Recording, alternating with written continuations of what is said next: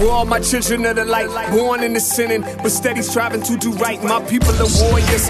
All we know is to fight, praying they see God in everything I write. Yeah. My name is Chastity Lord. I am the Chief Operating Officer of Color of Change. How many folks in here are familiar with Color of Change? All right, great. For those who are not, I uh, just want to anchor you a little bit. Color of Change is the largest online racial justice organization in the country. We started in 2005 uh, in response to Hurricane Katrina. As many of you know, there were a lot of reasons for Hurricane, Hurricane Katrina. There were structural, policy, but ultimately, when our founders stepped back, what they really thought was there was a constituency base in power who wasn't nervous about disappointing black folk. Color Change deeply believes that when black people win, we all win. When black people win, we all win. We have seen it over and over in history. It's not enough just to be present, it's not enough to just show up. We work on translating and transferring that presence into power. You know, last year, um, bringing it at home a little bit, being at Sundance, we released a report with UCLA around the Hollywood Writers' Room. We looked at over 234 originally scripted shows, 234 original, originally scripted shows across 15 networks. Do you know how many of them were led by black writers? Less than 10%. It was actually 5%. And when we looked at how many of them were led by women, it was 20%. You guys, it's enough to be outraged by those numbers, but that's not really where the outrage should end. It's really around the implications. It's the implications of folks sitting in leadership positions within writers' rooms who are charged with telling our story. What happens when we don't have peoples in those writing rooms who are helping to create these complex and nuanced and comprehensive stories that are our lives? I can't think of anyone in this room who doesn't recognize that media matters, storytelling matters, telling Black stories matter. And today, we want to recognize that telling Black women's stories matter too. Yes. Yesterday, across the country, we saw marches of women, uh, literally across this country, even here in Park City.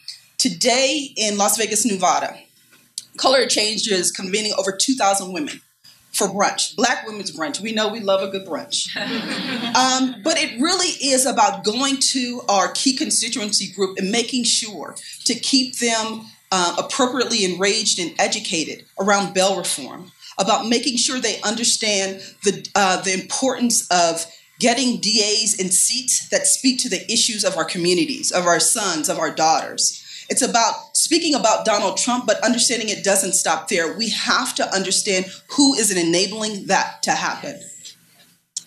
I um, I love to say that we're talking about a little earlier uh, with Don is that in a lot of ways it's though that uh, Black women have just um, shown up within um, populist media around our power.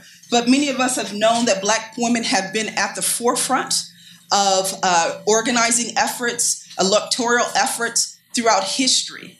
We recognize that, we understand that. Rashad loves to say uh, this quote that, um, and when America has a cold, the black community gets the flu.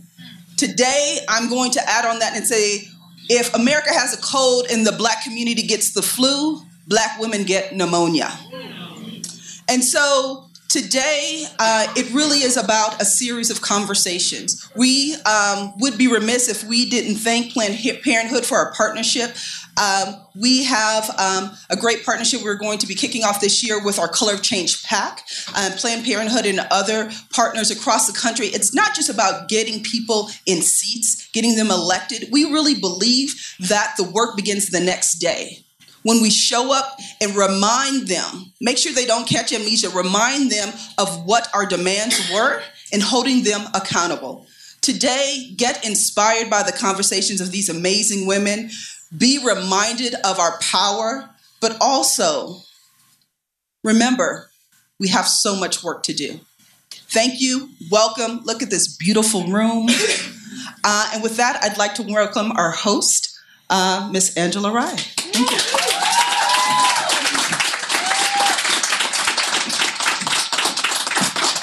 You so much, Chastity. Hello, everyone. Hi. Can act like call and response a little bit. It's the Black House, like Black Church. We started with BB and CC. You know, no, y'all not feeling that. Okay, that's all right. Where am I sitting? Am I sitting here? There's a mic here. Move this one up. And um, yes, welcome to an live on one with Angela Rye podcast. I don't know if many of you have listened to the podcast, we call it Sophista Ratchet for a reason. We are all things sophisticated and ratchet. I know Debra is like, oh Jesus, what did I just sign up for? I'm not gonna be too ratchet today. She just she just raised the roof though, so I might be okay. Um, so today we are having a great conversation that is all too timely about black women leading the revolution. And I'm sure, like many of my comrades in this room, it's like, well, what's there to talk about? We've always been leading the revolution. Um, and so I want to start with someone who is near and dear to my heart she is the chairman and CEO of Black Entertainment Television. She serves on three corporate boards. We'll talk a little bit more about that. She opens doors for black women at BET. I don't know if y'all have ever paid attention to the leadership at BET, but there are black women all around that joint, and it's amazing. Um, so let's please welcome Miss Debra Lee to give her a round of applause.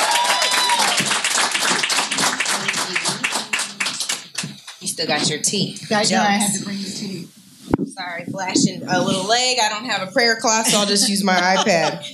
Um, man, this is a tough crowd. Come on, yeah. Sundance. It must be the altitude. Warm up. Yeah, it's too early. They partied too late last night. She said it's too high. Right. Maybe but I just want to say uh, how delighted I am to have Angela Rye as part of the BET family. She's always been part of the BET family, but to be official, super uh, official, super official. if, if you haven't heard, we just signed a deal. We made yes. it official, and she's going to do four new specials uh, with BET this year. And the first one, isn't that great? Yeah. And the first one is going to be um, after the. Are we still calling it State of the Union? I don't know what he calls it, uh, but it's going to be after that. Rot but I must say, um, you know, I have a great job and I love it. But the first time I saw Angela on CNN, and there was a little ratchet in there, and yeah. I said she has to be on BET. And then the next time, a couple of times later, when I saw her and she said bye Felicia to someone, I said, sign her up now.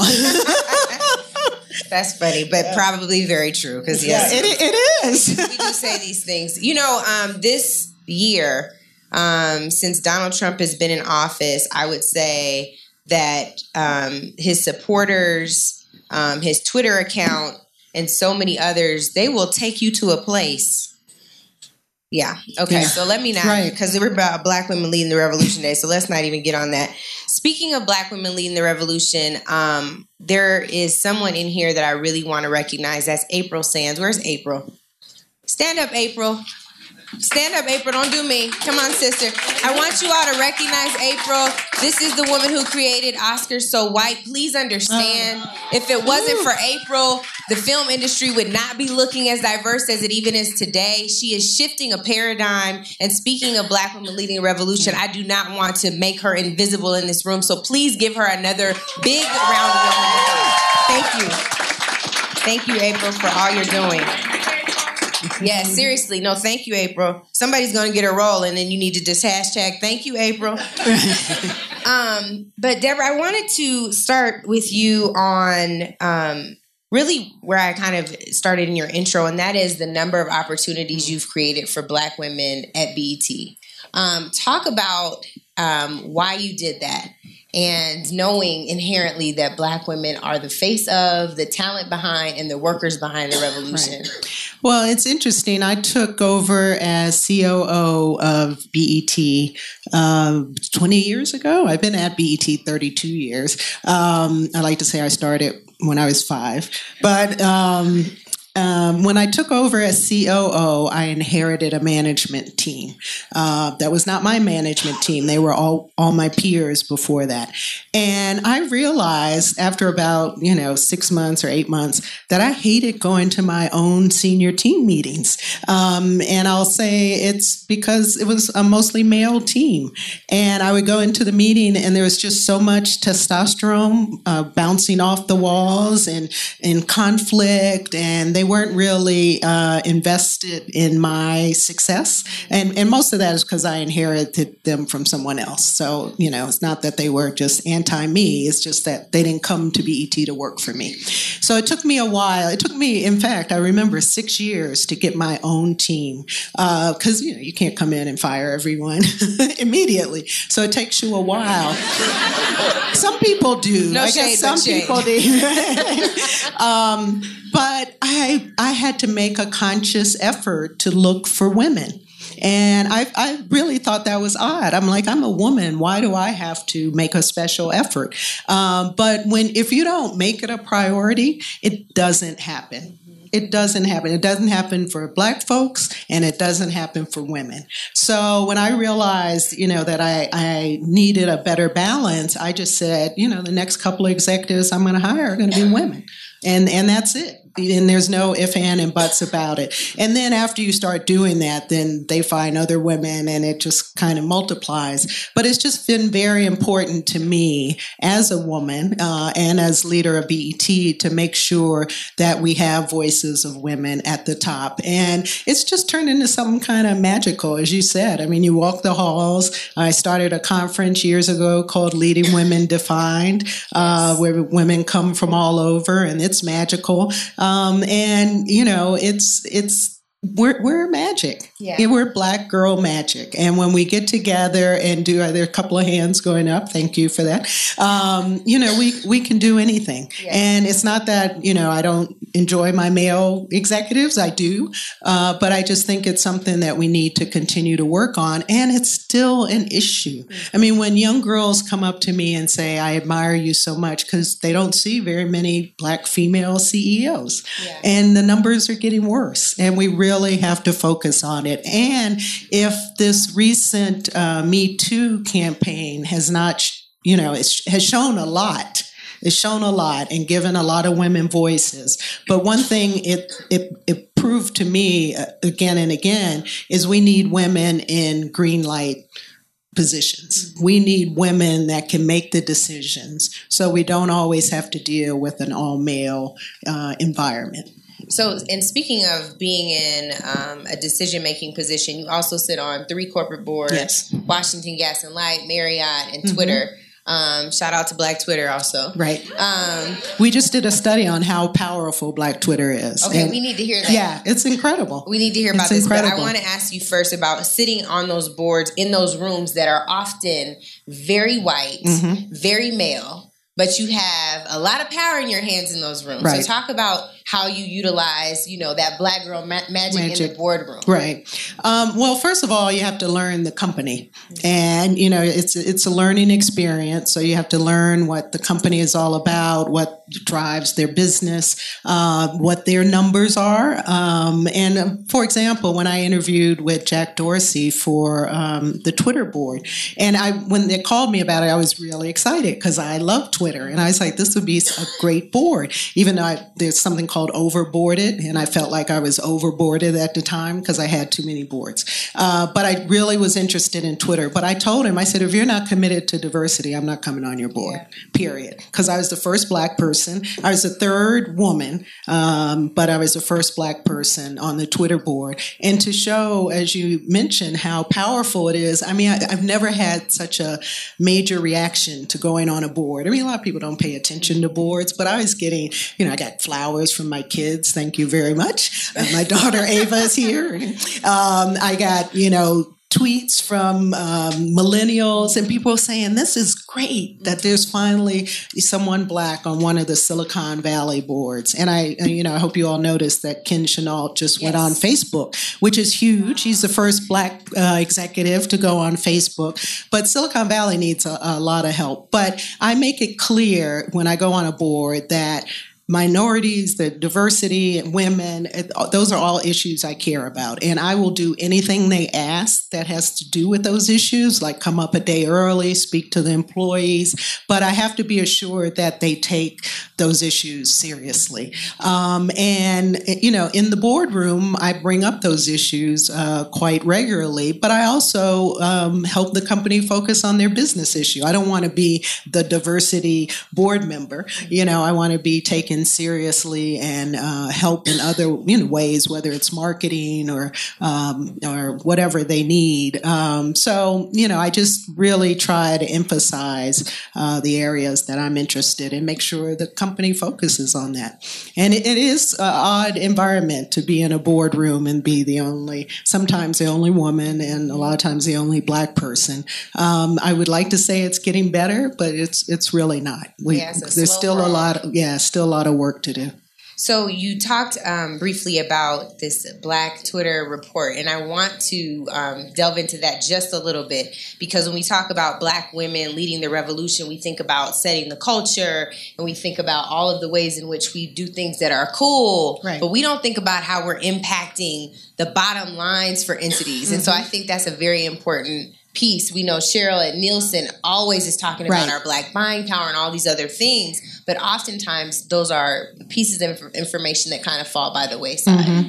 Well, as a group, we're very uh, powerful, and as you know, the thing that um, Nielsen always points out, Cheryl, from a friend of ours from Nielsen, is that we have over a trillion dollars worth of buying power. So our buying decisions make a difference, and when you can come up with a hashtag like Oscar so white, like April did, that just in three words uh, puts into uh, motion a movement Yes. and something that you know the white power structure can't deny. It's like okay, now we have you know saying we have a hashtag sounds so simple, but it's it's the way Black Twitter um, uses its power. It's the way Twitter uses its power. So the Me Too campaign, um, and and and as you well know, because you're a celebrity, Black Twitter can make or break you. you can do something great, and Black Twitter hold you up high, or you can make the slightest mistake and Black Twitter will drag you Drag. through the mud. and if any of you have ever felt that, it's really powerful. Um, but it's it's just amazing how uh, um, you know how powerful it is, and it it takes away all the barriers to distribution that as content makers uh, we face all the time. You know the the thing um, when I was. Uh, First at BET and getting more on the programming side, I used to say, I wish we had a business where we could go straight to the consumer. Mm-hmm. Because even a, a network like BET, we have we have to deal with advertisers, we have to deal with cable operators. You know, so you have to convince cable operators that the programming is worthwhile and that our audience is someone they should focus on. So then you get carried by you know a few cable operators. Then you have to convince um, advertisers that our audience is worth something and worth as much as a white audience. You know, you probably heard the um, uh, black discount floated around in the advertising um, industry. You know, with movies, you got to convince a studio. Uh, but what digital has done and what Twitter has done and Instagram and whatever, you now have a direct medium straight to the consumer. So you don't have to convince anyone that what your stories are worthwhile. That's right. You know, and and if the consumers step forward and say, "Yeah, we like this," um, you know, then you're golden. But it's it's a whole different thing. There are not as many uh, hurdles to get into the game. We um, are having a great conversation. We are going to keep adding to this. And at this point, I'd love to bring up Tessa Thompson, actress and activist. It's a perfect segue. Hi, everybody. Sorry I'm a little late. That's all right. Thank you for joining us. Um, we were just talking about the power of Black Twitter. Um, we talked about Oscar So White, April Sands hashtag that's created a bunch of opportunities for folks like you in the industry. Um, but I also want to talk about Me Too and Time's Up. You have really dedicated a lot of your energy to that very important work, and I'd love to hear from you about what's coming next. What do you think is the next phase of this? Well, you know, I've just been a, a volunteer and one of many. Um, you know, I'm so grateful to Tarana Burke and women like her. You know, she started the Me Too movement in 2006. So this is obviously a conversation that's that's been, you know, been one that we've been having for a while. Mm-hmm. And the power of that with with storytelling, with women telling their stories, is that it's created a stage, I think, for what's happening now in Time's Up with an actionable movement. And, you know, around the organizing around the Golden Globes, I had the chance to meet Tarana, and she really helped me understand the ways in which um, we have to just be mindful that we, when we're positioned in this cultural moment, in this movement now, that our voices are heard. Because obviously, when we talk about things like in the press recently, it's been a lot about pay equity yeah. um, between, you know, women and, and their male co-stars. And obviously those conversations are so much more complicated for a black woman and for a woman of color. So when we try to get on a united team as actresses for example saying we you know we want to we want to bridge this pay gap. We want to make the same as our male co-stars where do black women fit into that space? Um, and i think that requires a lot of real conversations between us you know so that the so when we have allies there's nothing performative about them they're they're allies that really understand mm-hmm. what matters to us and and are working you know in concert with us um I think that that is also really important. Like Tarana Burke definitely blazed the trail in terms of telling stories in ways that aren't necessarily portrayed on film, but impacting people who we relate to on camera. Mm. Um, do you all have some Black women storytellers right now who you are super passionate about hearing from? Um, who you like to to watch? Um, anybody that's up and coming who you're who you're loving right now? I so many, um, so many, so many. I had the chance. Pick a couple so had, we can get Stephanie over here. Well, I had the chance to work with Lena Waithe on a film called Dear White People that yeah. Stephanie Allain produced, and it was so clear to me then that she's such a distinct voice, that she's so multifaceted, that she occupies such a space as a black queer woman and has so many stories to tell in that space. So I've been so excited to see her, see her star rise, see mm-hmm. what she's doing on Showtime, see what she's doing on Master of None, see this the space that she's really carving. Mm-hmm. Um, but Dee Rees, I've been a fan since Pariah. Mm-hmm. Um, I'm so inspired by her. Um, you know, Mudbound is so beautiful. Um, Issa Rae. I mean, so many, so many voices that say if I can't see a, a, you know, a space for myself or I can't see a reflection of myself, if everything feels like a cipher to me, I'll just create it. Then I'll just make it. Um, and all those voices are so, so incredibly inspiring to me. I, w- I would agree um, with several of the women that Tessa uh, mentioned. I'm enjoying, really enjoying uh, Chi um, from Lena, and I, I, saw her the other night at the uh, NAACP Awards and ran up to her. I said, "I love Chi; it's so great."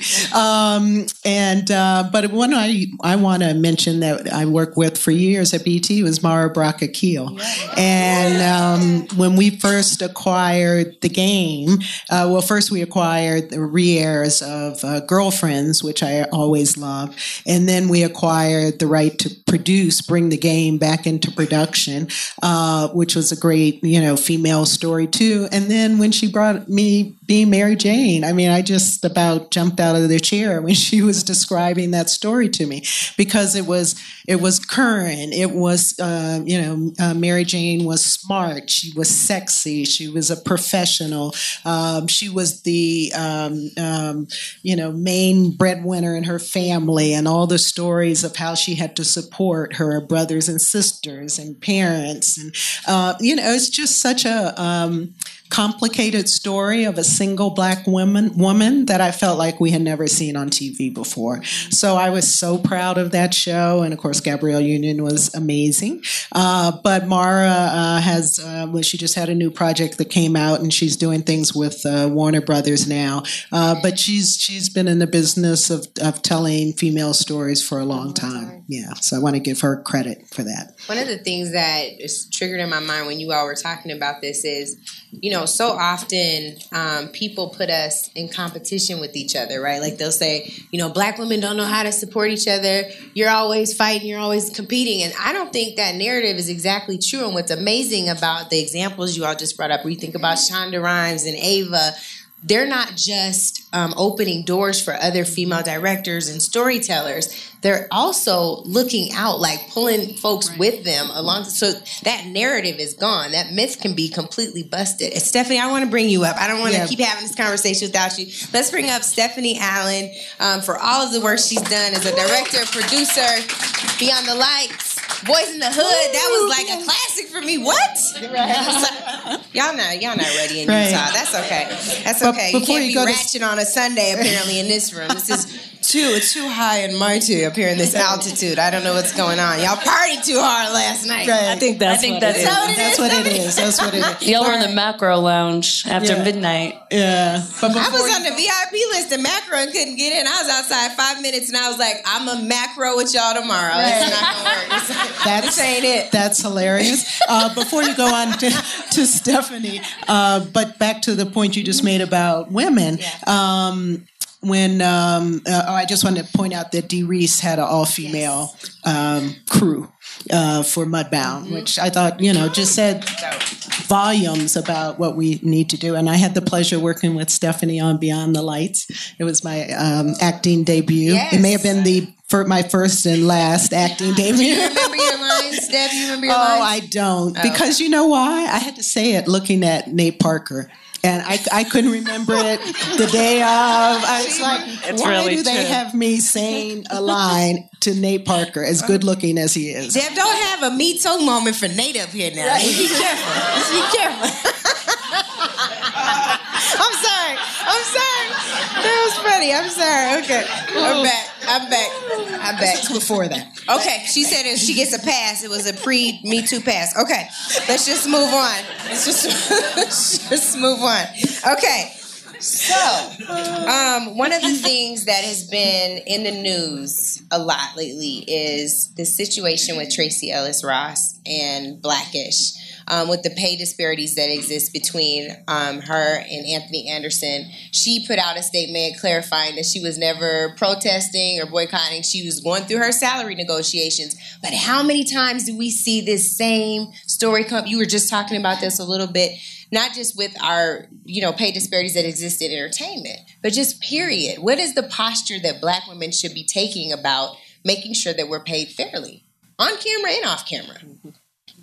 Stephanie, I'll start with you. Well, sure. I mean, we should be paid the same. Yeah. It's pretty pretty simple. Period. yeah, period. There But, is but nothing why- else let, to us say. be honest about the fact that um, I think historically we are everyone else's best advocates, right? And sometimes when it comes time to advocate for ourselves, we lack the fortitude and the confidence to be able to do that. So, what kind of action items can we give people to say, this is what you can do to ensure you're paid fairly? Of course, you should be, but this is what you can do to make sure you are. Okay, before I do that, can I shout out Mel Jones, who You can do is whatever you want. who is I don't even think she's here. Is she here still? No, she's not. But anyway, she is uh, making her directorial debut after producing with me for many years, and it's Leimert Park on Tuesday. If you guys are still here, come see it. There's so many. I was thinking of you know naming naming names: Rachel Holder, Mel Jones, Tina Chisholm, Stella McGee. I mean, the the list goes on and on, and so many so much good talent out there. Um, but one of the things that I'm involved with is Reframe. Reframe is a gender parity movement that was uh, uh, born out of a collaboration between Women in Film. I'm on the board of Women in Film and Sundance. And we've been working for the last many, many years trying to figure out ways to implement uh, changes, not just talk about them, decry them, think about them, but actually change them. So one of the things that we're doing is this uh, protege. Um, program where sponsors we're going to identify six women mid-career. You think about women like dee rees or, or patty jenkins who made amazing movies and then have to wait on average five to ten years to make their next movie. So how can we change that?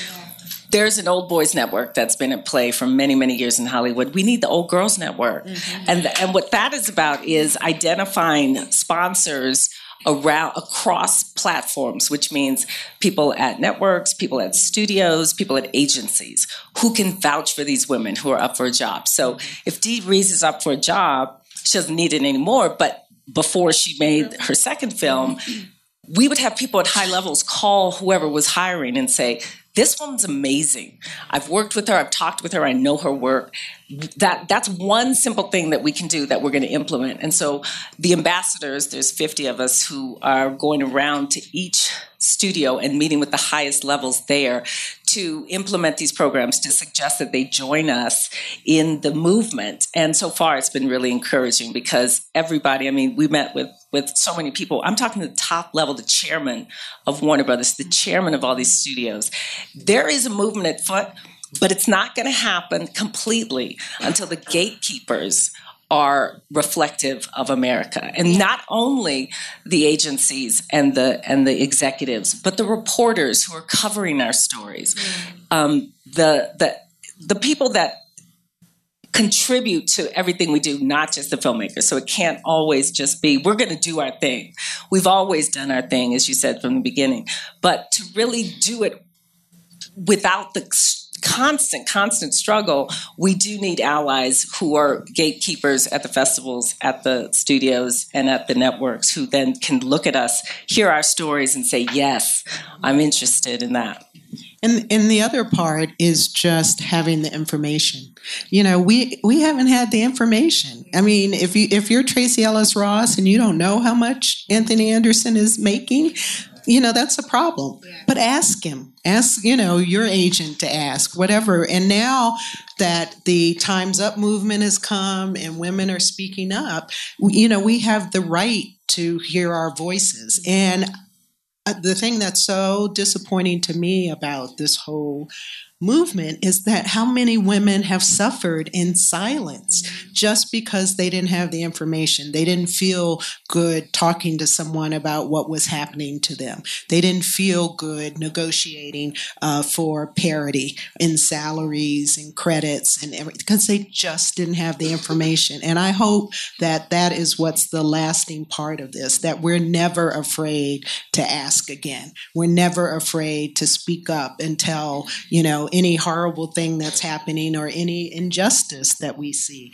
We have to ask the questions. We have to pull, uh, push harder, and we have to have the the uh, power um, to to do it. And in the corporate world, and I still see this happening all the time. There's still such a disparity, but but you know, being on boards and seeing how decisions are made. Usually, if you take over someone's job you might not get their salary the first year, but by the second year, you should have their salary. So if you're a woman replacing a man and they made four times as much as you do, and you're in that job, they should get you to parity within two years. That's what the way they do other men. They like, we're going to, we may not give it to you day one because we know you have a little bit to learn, but you're going to be at parity within two years. They don't do that for women.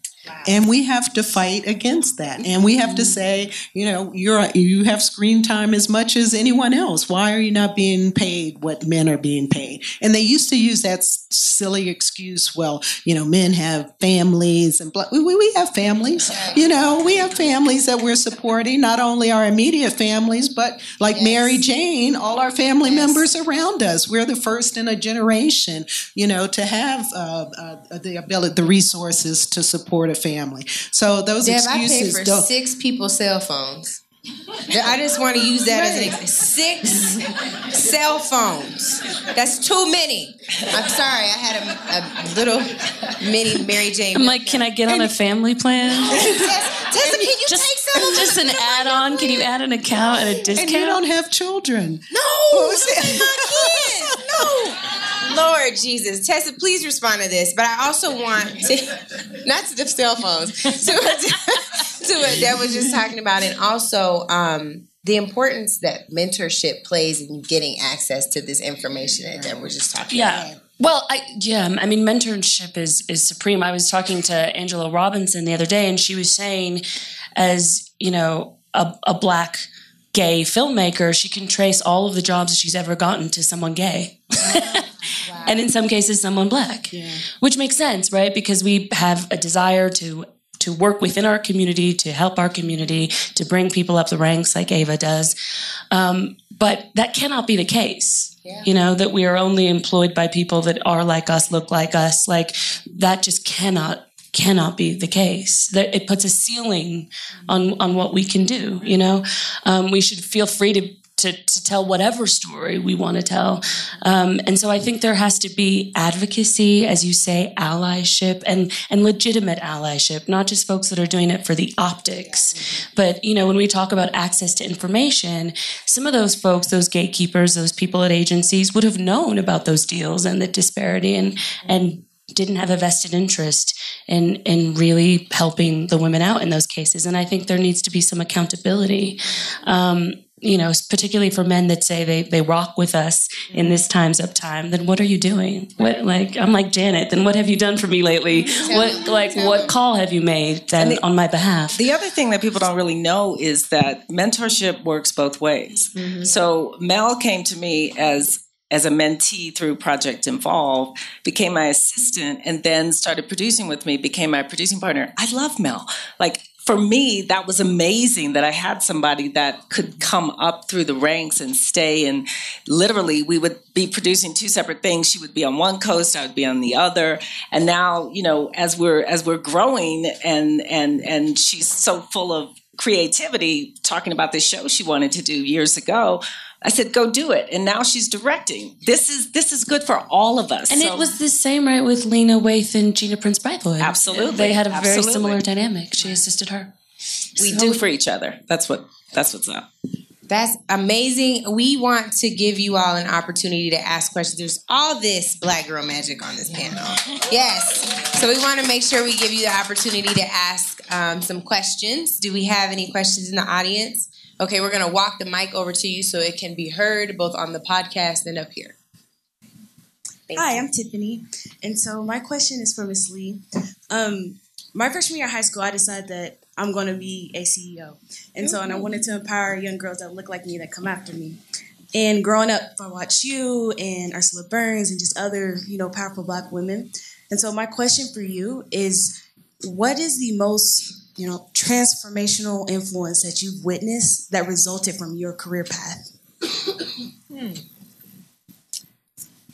Well, that's an interesting question. That's an interesting question. Um, you know, there have been so many. I've been very fortunate to. Um, this is. Let me start by saying this is not the career I thought I would have. I thought I was going to go into government and um, you know impact change that way. And uh, I moved to Washington, and Ronald Reagan won, and that was the end of my government career. Uh, so I never got to do that. Um, and BET was a client, and I ended up being general counsel and moving up the ranks. Um, so you know when I I look back over my career, it's it's been incredible um, to you know take the first black company um, public on the New York Stock Exchange, standing on the floor of the New York Stock Exchange with the black staff who had never seen a black company go public, and they're high fiving us like crazy because it's such a, a, a monumental moment for all of us. And then and then to see BET become not a successful black company but a successful American company uh, the first day of training to go trading to go from a $17 offering price to a $29 uh, stock the first day. I mean, that was pretty incredible. Um, to be able to uh, support Barack Obama and uh, to use my power at BET, not just to uh, support him personally, but to uh, use my power at BET to encourage young people to get out and vote and to stand in Grant Park the night he was elected with with you know tears flowing, uh, knowing that you know we had accomplished something that was just no one thought was going to ever happen. Um, so that was amazing to be able to put on the co- the type of shows um, that I've been able to do at BET. I was just thinking when we were talking about men and how sometimes they get in the way. Um, Black Girls Rock would have never happened if Beverly Bond and I didn't have a conversation and get rid of the two men who work for us who were trying to do the deal and could not get it done. And I said to Beverly, Beverly, I want to do this show. What's the problem? and she said, I don't know. I said, Well, let's find out and let's make it happen. And that show has been so incredible because a number of young girls who come to the show, who, you know, love it and say, I'm a black girl rock. When you can teach a young black girl at eight years old to say, I'm a black girl who rocks and this is why, um, you know, it still just gives me chills. So, you know, there, there are just so many things. And someone, I think, guess on the panel yesterday, today, uh, and it may have been Mel or, or someone else. We're talking about how much, you know, how important images are, and how important, they, you know, they just are. You, we want to see images. I want my children to see images. I grew up in the age where there were only three networks, and when the Supremes came on, Ed Sullivan, you know, you were calling your auntie in Mississippi saying, "Ah, Diana Ross is on TV," and you know, we've come a long way, but we still have so far to go. And you know, I I, I borrow this from Mara, um, Mara who I mentioned before. She, I heard her say once, there are no such thing as positive and negative images. There are realistic images. You know, we all have problems. We don't want it to be sugar coated. We don't want, you know, I keep telling people I don't want BET to be the black PBS, but I want to tell realistic stories. So if someone has a drug problem, you want to help them resolve that. You don't want to just give our, our audience negative images after negative images. One day, a young man wrote me after the first year we did BET honors, and he wrote me and said, You know, when I grow up, I want to get an award. I want to be uh, uh, an honoree for BET honors. I mean, so that young boy saw images. He saw Ken Chenault or Dr. Keith Black, images that that could motivate him and and that's what it's all about so you know it's it's it's been a lot of different um, journeys uh, but it's it's been great um, thank you all so much for everything you're doing in transforming and changing the conversation and ultimately the world. Um, my question for you was um, um, all, I guess each of you operating in primarily white institutions, whether it's media, educational institutions, corporations, um, sitting on boards and being that voice in the room, ensuring that you're not a voice in the wild, that you're listened to, that you're effective, and that the allyship that you cultivate is actually authentic and real. How do you hold that accountable? And then, you know, how do you keep your cool through that? How are you effective? Um, what do we need to be doing? Let's do brief answers on this Sure. so we can get to one more question. Uh, so I sit on the board of Women in Film. I am. I was the only black woman on the board. My term came up. I said I wasn't renewing unless every single woman who came on the board. Uh, until we reached par- parity was a woman of color. It was a big deal. I had all these women looking at me like, "What?" I said, "I can't be the one person sitting there making it feel like you guys are good." So they had to come to Jesus on it, and they came back and said, "You know what? You're right." So we're gonna about to announce an incredible board of, of women. I'm so proud that you just got to stand up and say it. You know, that's like somebody else said that. You just have to say what you need, and then be able to walk away if if it's not met. Yeah, I think you're so right. We, you know, we're not a monolith. I feel like I'm so, I feel so grateful that, you know, young women have come to me and have said like, I, I felt so great when I saw you in space as a superhero. And that means so much to me. And I'm also acutely aware that there are black women, there are brown women, there are women of color that look at me and do not see themselves. And so we need more representation. We need Lupita and we need Danai. We need Letitia and we need, we need just more black superheroes in general. But I think also when you're in those rooms, it's like, what you know, who is not in this room and why? And and asking that to the room and saying, how do we get them here?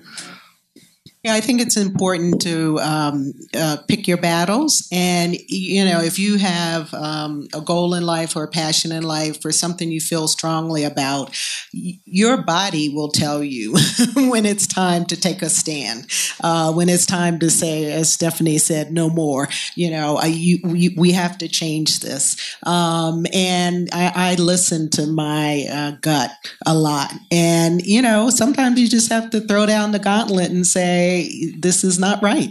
And I'm not going to be a part of this. And I'm not going to be, you know, your token or your spokesperson or whatever. Um, and this is what you need to do to change. So you really have to listen to your inner voice um, when you feel like something is not right and, and take a stand on it. point, uh, why is it?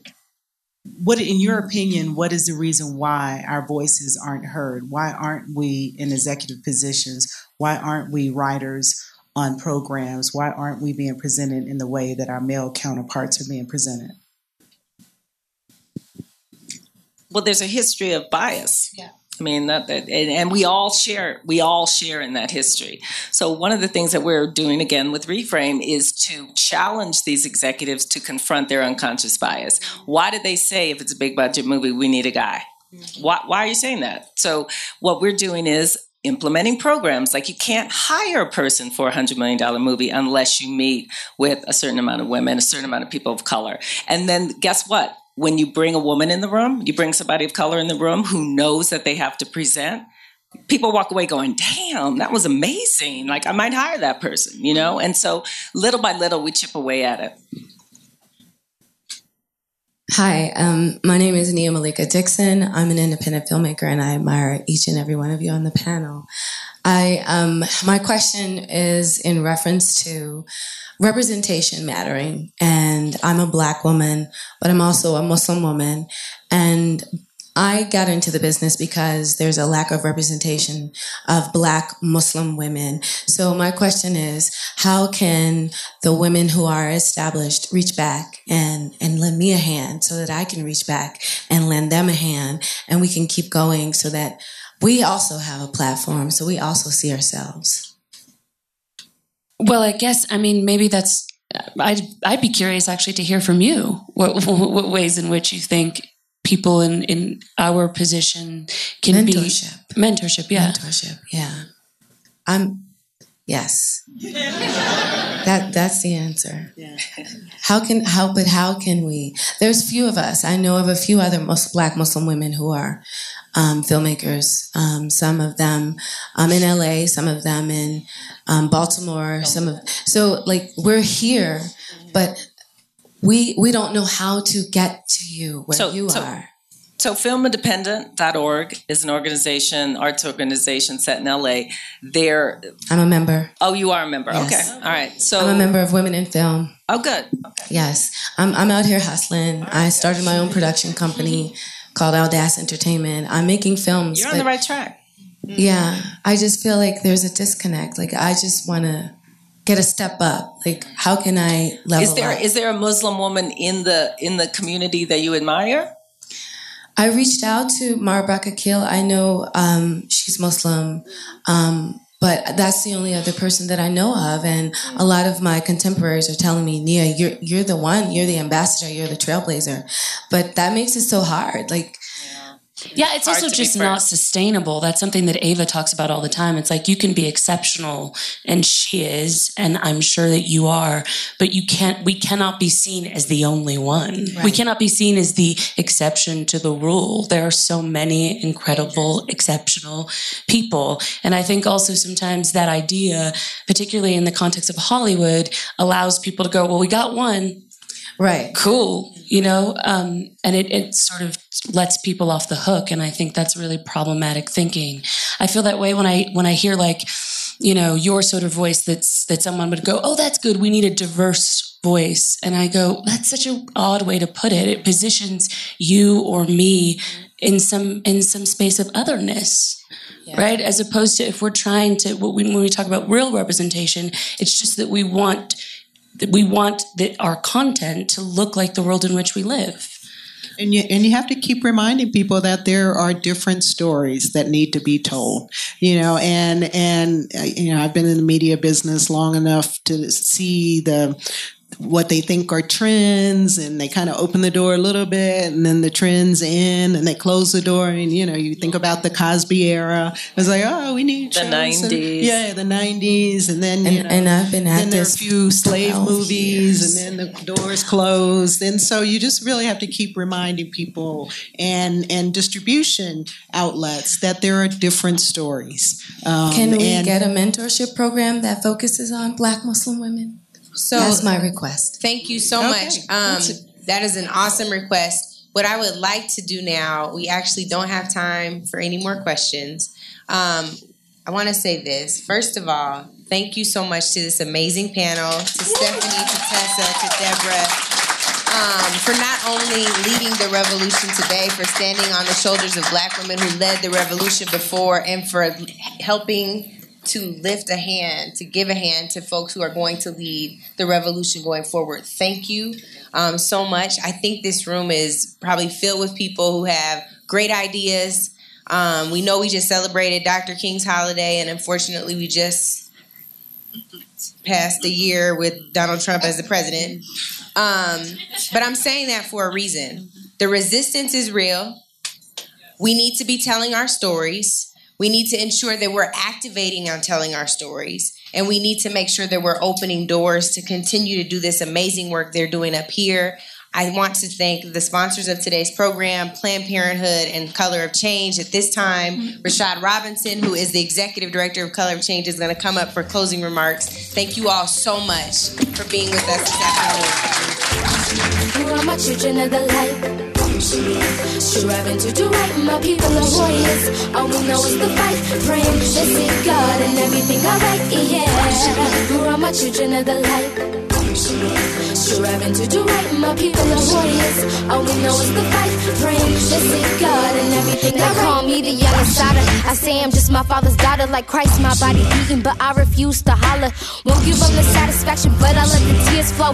Steady praying for a Father, forgive them, they don't know that the revolution will not be televised. Twitter, Facebook, excuse me as I scrutinize. Out of the mouth of this babe comes perfected praise, as if he needed a sound. We starts with a stroke.